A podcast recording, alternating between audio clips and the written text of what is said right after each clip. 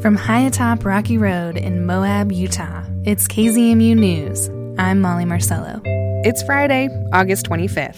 Sweet cherry. That's a sweet cherry. There's a sweet cherry and a, there's a sour cherry. Yeah, I want a sweet cherry. If it's midday on a weekday, you'll likely find Dave Lyle in the thick of the action. I made four pies. I made a tart cherry pie. I made a lemon tart on a cookie crumb crust. I made this is a called a pandowdy. He explains that's where you shingle the pie crust in a traditional early American style. In this circle of friends, Dave is well known for his skills in the kitchen. And this this is made with Linda Bynum's sweet cherries from her yard.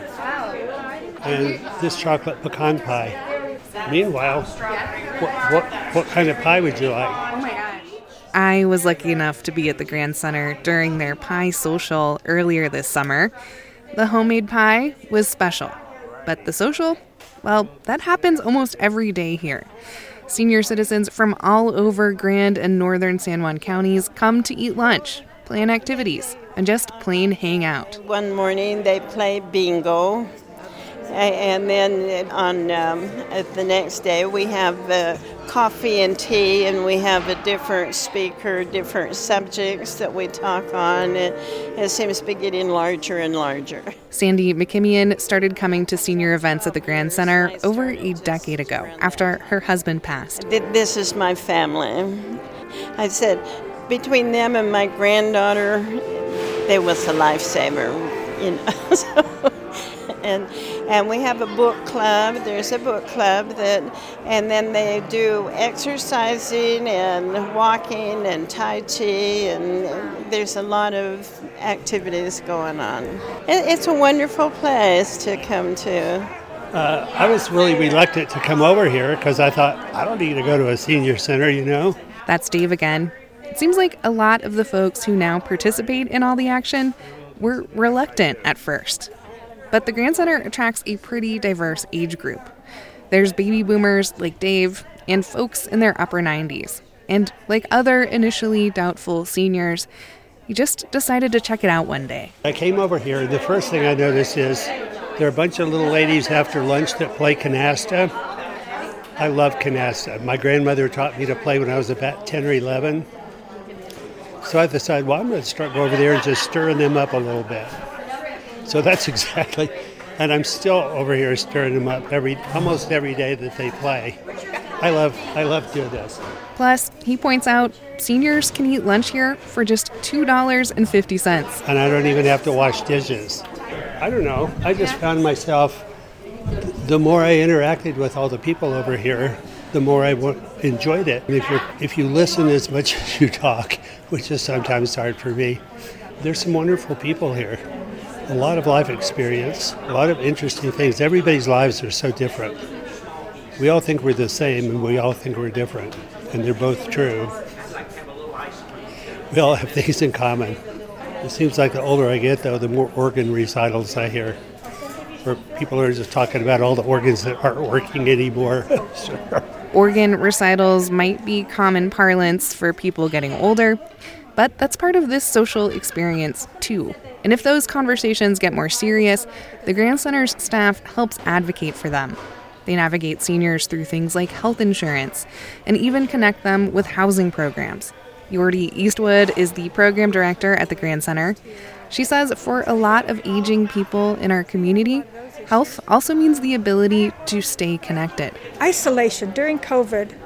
Um, the biggest issue with the seniors was isolation. They didn't have the social interaction that they, is necessary for humans. But I think here, the socialization, adding more things that they're doing, um, is just really important. A lot of these people are, some of them are still from before COVID, and some of them are new people after COVID. So it's kind of fun to see new faces and new ideas because everybody has ideas and likes and dislikes just like everything else. Hi, Lila. What kind of pie is this? A peanut pie. A peanut pie? Peach. A peach pie. Thank you. More seniors drift in through the Grand Center's double doors with their homemade pies. Another plays piano as everyone starts to gather. They have a lot of fun. They, you know, they're they're not like sitting around uh, waiting to die or nothing. you know, um, there's a lot of life left in them. At 64, Jamie Dawson is one of the younger seniors who frequents the center. He says he enjoys hearing stories from older generations. Believe it or not, when I was younger, I was probably one of the few people that would stop and listen to old people. I would love to hear their stories and that, you know, just because I knew they were there before me, you know, and I'm looking forward. I, I, I actually enjoy the, the intellectual stimulation, um, you know, that goes on with them because you do get wiser as you get older. At least you're supposed to. So. I used to do the rodeo and uh, horses and put on horse shows, rodeos. We had a monthly rodeo. Ethel Krist is entertaining me with her stories from her past as we chat before lunch. After her husband passed away, she decided to open the OK Campground. She was 70 years old. Well, goodness, I was just getting started and it, it was it was amazing, amazing. Uh, I got to hear stories that, you know, and they wanted to tell you their lives, and yeah, it was like a storybook every day. Ethel is now in her 90s. She's not running the campground anymore. She says she can't see too well, but she still teaches horsemanship, sorta, kinda, those are her words, at her house in Spanish Valley. And the Grand Center's van comes nearly every day to pick her up, take her to lunch, so she can swap stories with friends and neighbors. This is yet another new chapter in her life. It's totally different, takes a lot of adjusting, and I just heard something on TV this morning that clicked. It said, now let me see if I can dig it out of my brain. Oh, it's important to be needed. There's less need f- for me now. I'm, uh, you know, me, they need me. No, I need them, but what I really need in my life is to be needed. Everybody needs to be needed yeah. some way or somehow. That makes happiness is to be needed. The Grand Center is helping foster community among seniors, so they are needed. They're needed to weigh in at book club, bring a pie for the social, show up for Tai Chi, and support each other through big adjustments in their lives. The seniors are going on a road trip this weekend to Mount Rushmore. They'll be carrying a microphone for KZMU, so we'll all get to hear firsthand about their journey and inevitably their stories. And now the weekly newsreel, where we check in with reporters on their latest stories of the Moab area. As Sophia Fisher of the Times Independent reports, the herd of mountain goats in the La Sal Mountains has long served as a lightning rod in the Moab community. But little has come to light about their impacts on other animal species.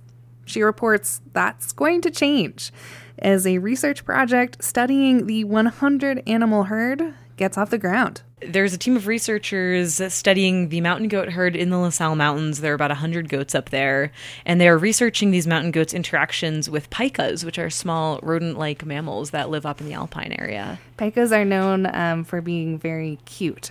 I would agree with okay. that statement. Okay, so as it says uh, in the Times Independent in this article, they're studying uh, the interactions with this species between these two species. So, how do they go about this research? Who are they, what, and what's going on? Yeah, absolutely. The lead on this research is Mallory Sandoval Lambert. She's a grad student at Utah State University, and her interest was first piqued uh, in studying these interactions when she was uh, studying just the pika population in the La Sals a couple of years ago and saw some mountain goats hanging mm-hmm. out in the same habitat that pikas inhabit and was wondering what their interactions were like. Mm-hmm. So, she's specifically looking at three possible evidence for three possible forms of mm-hmm. interaction, which is competition which hopefully folks know what that is already, uh, as well as resource partitioning, which is this cool thing like when two species kind of adapt to live alongside one another and mm. partition their resources. Mm-hmm. And the third possible interaction she's looking at is facilitation, which is where two species kind of inadvertently help each other out. So wow. the example that Mallory used was one species in, in other places where there are pikas and some sort of ungulate, one species will kind of trim vegetation down to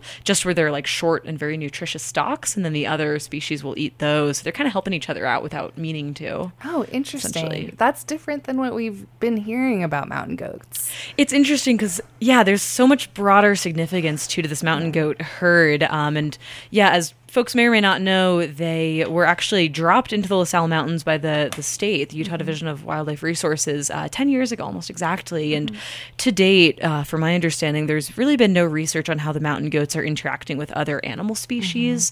There have been reports and studies on their impacts on vegetation, which appear to be negative. It seems like they're hurting high alpine uh, vegetation species, but we're really not sure how they're interacting with other animals. So there's definitely a, a broader a broader significance to this research. Is this the first of its kind then? You know, as far as um, studying that interaction with other animals? Yes, yes, I believe so. And uh, Mallory Sandoval Lambert, the researcher, made the really good point that you know the mountain goat herd here because they um, aren't necessarily native, they get kind of ignored by many scientists, even if they are controversial in the community at large. A lot of scientists aren't really interested in this transplanted population; they're much more interested in native Yeah. uh, or like decidedly native mountain goat herds. Um, but uh, Lambert made the point that you know the, the translocation of of this herd made it more interesting for her to see if the way um, certainly native mountain goat herds behave is reflected in our own herd. Anything else to say about this research that's uh, going on right now in the La Sal Mountains? Yeah, she should have her first results um, by this fall. And I also want to say that we'll be doing some. I'll be doing some more reporting on the mountain goat herd up in the La Sals because it is their kind of 10 year anniversary of arriving there, and I, they've certainly been controversial in the local community ever since. Um, so this is not the only reporting we will be doing on this herd. Okay, we definitely look forward to more information on mountain goats. 10 years. That's unbelievable. All right, well, moving on, what else would you like to highlight in this week's edition of the Times Independent? Yes, um, we have plenty of local government news. Um, one of our big stories is perhaps unexpected to a lot of listeners, and that is a deal that fell through uh, to move the Moab to Monument Valley Film Commission to the Red Cliffs Foundation. Um, this deal had been in the works for months, and the Grand County Commission in July approved a contract uh, to send the Film Commission to the new arts focused foundation for 17 months, uh, but the Red Cliffs Foundation board declined to approve that contract uh, just a week or two later. Okay, so that's a little bit of a surprise. Um, the negotiations um, have really been um, with Red Cliffs Foundation staff and the county, and it seemed like you know there was a lot of detailed discussions. And uh, tell us, you know, what do we, what do we, what do you know about why this was declined by the Red Cliffs Foundation board itself? Certainly. So I reached out to Gabe Garn, who's the president of the Red Cliffs Foundation, and he essentially said, you know, the body was initially excited to absorb the film commission at least for you know this year and a half contract, but ended up finding the final contract to put too much responsibility on the foundation without ensuring appropriate funding from Grand County is essentially what he said. You know, too much stick, not enough carrot, perhaps. Okay. All right. So they were not exactly excited about the final details, um, the financial details. What does that mean for the film commission now and the film commissioner? Absolutely. I mean, as of right now, the Film Commission remains where it was before in Grand County's Economic Development Department. Uh, it's funded there through transient room tax revenue to the tune of about $150,000 annually. Um, and I think the future is somewhat uncertain at this point. Uh, Bega Metzner, the film commissioner, kind of declined to comment specifically on what she saw the future as, but said, you know, she's certainly still focused on how to make it work um, and how to get the film commission the support it needs because she and, and other folks in the community, other folks of the county feel that it's kind of underfunded and undersupported in its current placement, and that's what caused the initial impetus to potentially move it over to this foundation. So looking for more support, whether that's from, you know, other staff or financial support, that's what started this conversation in the first place. Mm-hmm. And it sounds like the deal might have died because of lack of financial support. Yes. Uh, yeah. One other point to make too is there was this public stakeholder meeting back in May where you know some people spoke up in favor of the move, some people didn't. But I think the concerns of the folks who weren't necessarily jazzed about the move was that they were worried about sorts of a sort of favoritism if the film commission was located at this private foundation that's associated with this lodge. They might get you know more business from film productions, and that spurred the county commission to add a lot of kind of guardrails to the contract with all these required reports and meetings and, and stakeholder outreach that. Um, Bega Metzner would have been required to do had had the deal gone through, and it seems like that was also part of the um, concern that came from the Red Cliffs Foundation ultimately were all those kind of extra requirements. So, as of right now, the Film Commission is still with Grand County. Mm-hmm. Sounds like uh, maybe some ongoing conversations in the future, though. And I think concerns about the Film Commission sustainability are still very much present. You know, I mean, that hasn't changed. So I'm, I'm curious to see where it goes. well, there's more in the paper, Sophia. Where do you want to take us next? Uh, more county news, as always. What happened uh, at the county commission meeting? Yes, um, tempers flared over uh, n- nominations to appoint somebody to a local water board. Uh, specifically, Commissioner Bill Winfield accused the commission of, quote, manipulating and meddling in somebody else's business, end quote, uh, when the commission. Uh, was voting on sending several nominees for this vacancy to Governor Spencer Cox, who's ultimately responsible for appointing somebody to the board. Now, what brought on these comments? Did he explain it? Yes, absolutely. And and just for background, the vacancy was on the Grand Water Conservancy District Board. Uh, One of the members of that board uh, died unexpectedly this year, so there is a vacancy. And the way that board works is the Grand County Commission gets to send three nominees to the governor, who chooses one. Um, and basically, that Conservancy District Board itself had forwarded their nominees to the County Commission. The County Commission.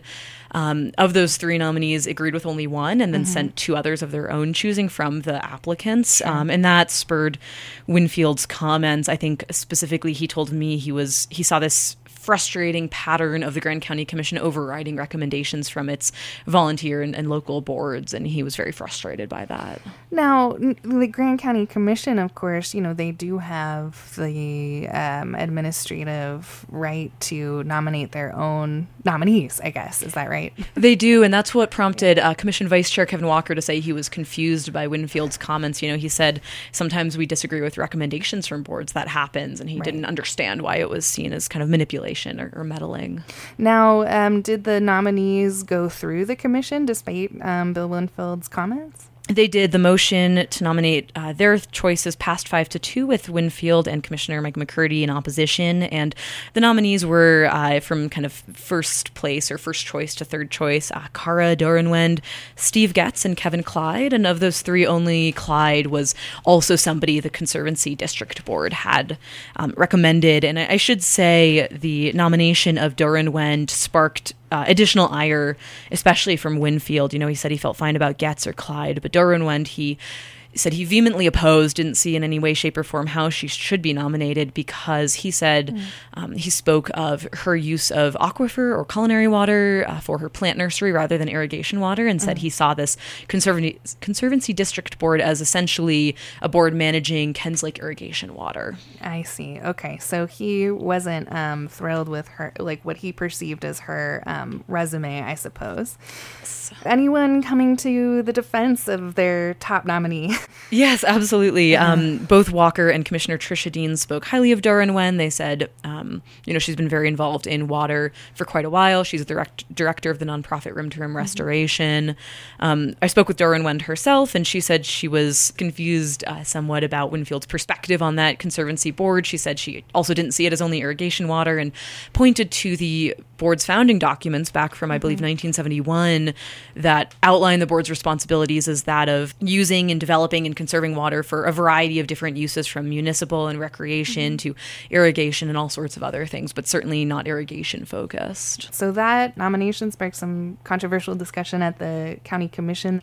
Um, like you explained, um, this has to be approved. This nomination has to be approved by the governor. So, all right. And finally, Sophia, will you um, tell us about uh, the Times Independence coverage on West Nile virus? Yes, uh, West Nile virus, it's a mosquito borne uh, disease, and it was found in Moab mosquitoes last week on August 16th. So this is something that has been found here before. Yeah, absolutely. Um, it, it does tend to crop up in Utah communities um, m- many years right around this time of year. So it's a very normal time of year for this to show up in the mosquito population. Um, it is, you know, it can be a dangerous disease. According to the CDC, though, about 80% of folks infected with West Nile don't develop symptoms. Wow. Um, so, That's you know, a high number. That's a high percentage. That's a higher, higher percentage than I was expecting Right. personally. Yeah. And then if you do, you know, you can get fever and body aches and nausea. And, Right. you know, in rare cases, it can cause very serious or, or Mm-hmm. fatal uh, symptoms. So you know, not necessarily worth a freak out, but worth mm-hmm. awareness. Mm-hmm. Um, and at the moment, the Moab Mosquito Abatement District is in the process of setting more traps and trying to gather more information. They mm-hmm. only had a few mosquitoes kind of in that specific trap that tested positive, and the mosquitoes were from different locations around town. Mm-hmm. So they're not exactly certain where it came from, and therefore they haven't made a decision yet about whether or not to spray. But, you know, they are certainly thinking about it and consulting with folks at the local health department. Okay. And spraying, you know, has occurred in the past, and I know that the mosquito Mosquito Abatement District has been trying to figure out the best way to let community members know um, when they have decided to do that. Um, have they? Did they talk to you about that? Absolutely. Uh, yeah. Uh, Steve Schaefer, he's the manager of the abatement district. I mean, I know he plans to use local press to help spread the word if and when they do decide to spray. Um, I know that I've seen announcements posted on their website. Um, hopefully, they'll make use of social media accounts as well. And I know that's definitely a big priority of his. Kind of whenever I've spoken with Schaefer, he's talked about wanting to partner to make sure we get the word out effectively right. if they decide to spray. So. Now, of course, you can reduce the risk of contracting West Nile virus. Sophia, what did you learn there? Yes, um, it's probably the expected things. You know, use yeah. bug spray, wear long sleeves, empty standing water in your yard because that'll help proliferate mosquitoes in the area um, all sorts of things. You know, keep screens and doors closed and windows closed so that the mosquitoes don't get into your home. Just things like that. Sophia Fisher, reporter at the Times Independent. Subscription info and more stories can be found at moabtimes.com. Last year, the graduation rate at Grand County High School fell from 85% to 73%. That's according to recent reporting by Alison Harford of the Moab Sun News. But now she says there's a new life skills centered pathway to graduation for students. She highlights her story about it in the latest edition of The Sun. This new school called the Student Career and Success Center is going to function as like a school within a school. So it's like a, a kind of like a new school within um, the high school. And what it's going to try to do is lower local dropout rates and also raise the graduation rate. So Last year, the graduation rate at Grand County High School was 73%. Um, and the year prior is 85. So that's like a pretty huge drop. And that's also only counting the students who make it to senior year before dropping out. Like usually the freshman class is around 130 students and senior classes are around 100 students. And so I talked to Kari Gaylor, who is the director of career and technical education at the high school. And she said, like, the high school is just losing more and more kids every year. And so she really wanted to start an alternative school, which could be this like career and life skilled centers pathway to graduation for students who have experienced interruptions to their formal education and are at pretty high risk of dropout. How is this going to be set up? Then? Is this like part of the high school? Is it somewhere else? Like what's it what's it going to be like? Yeah, so it'll be based at the Moab Community Resource Center. Um, and right now, students who go to this school are still going to be enrolled in the high school. Um, but there's only going to be 16 students there because Kari really wants to maintain a ratio of eight students to one teacher. And each student is going to have a really individualized learning plan. And so um, students who graduate from the SCSC will only have to um, earn 24 credits to graduate. And currently, the high school diploma requires 32. So these students have like um, less classes to take, which in their case is much better for them because these are students who um, maybe they're struggling with mental health or maybe they're working through the juvenile justice system or they have involvement with like the division of children and family services. Like these are students who kind of have a lot going on outside of school. And so really what kari wants to do is find a way to keep them in school and um, to still have them graduate. And so the classes at this school will be split into three two hour blocks. Most of those classes will be offered online.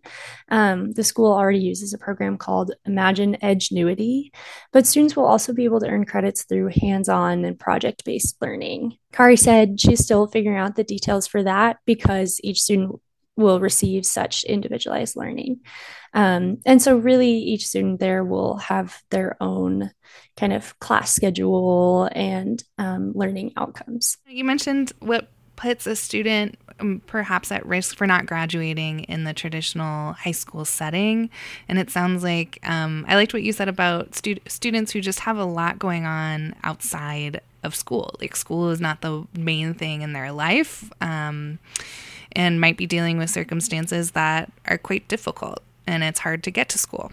Right, exactly. And Kari and I also talked about how a lot of students in our community um, already have jobs and they're working through high school. And so sometimes those students find that if they're successful in their job, then they kind of are wondering, you know, why would I go to school while I could be going to this job and earning money?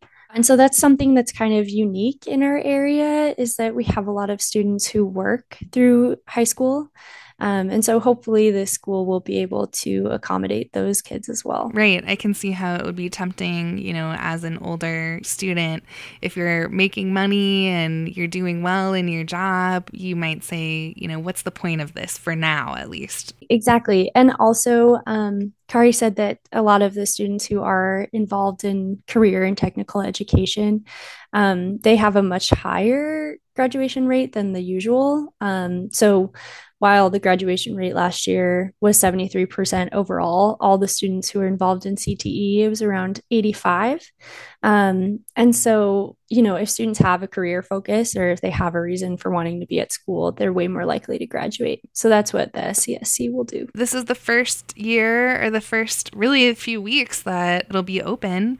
Anything else to say about this new venture for Grand County School District? Yeah, so this is definitely the first year. Kari said that she feels like they're building the plane while they're flying it, but she views that as a really good thing and um, it allows them to be very flexible for the future school year. Um, there's another article that I'd love to highlight in the Moab Sun News. This one takes us um, millions of years ago. Yeah, so um, as a lot of us know, Utah is a hotbed for paleontology um, like new dinosaur species or, or dinosaur fossils are always getting discovered here. And there are a lot of paleontologists who come and work in our area. But it's also a really big place for hobbyists. Um, so the Utah Friends of Paleontology have a local chapter here. And so I talked to Lee Shenton, who's the chapter president, just about um, like their club and meetings. And what I learned is that they do a ton of things in the community. Like for members, it provides an avenue to talk with working paleontologists and also to do hands on fossil work. Um, and then for non members, it creates this local resource of people who know a lot about fossils that anyone can access. So all the meetings that our local club have are open to the public and the meetings are really cool. They always have a local paleontologist come and talk about a new discovery or something that they're working on.